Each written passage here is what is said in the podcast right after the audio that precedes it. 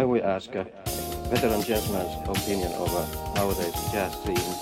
Hmm? How is it like to you? Uh, do you think about it? Jazz? jazz scene. Well, I mean, the, the word uh, to me means freedom of expression.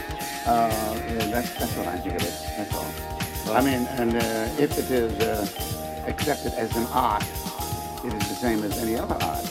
The popularity of it doesn't matter. It Doesn't mean anything because when you get into popularity, then you're talking about money and not music. For the young people, that means that young people are dictating. They are the dictators or the dictatresses of the day as far as the arts is concerned, and this is not true. The young people are the people who are buying because they are told to buy, and they cannot buy what is not pressed. And there's a little man known as a sales manager who tells them how many millions are pressed. And then he, they tell the children, they say, now you buy this million. And they do it. Has no relationship to music.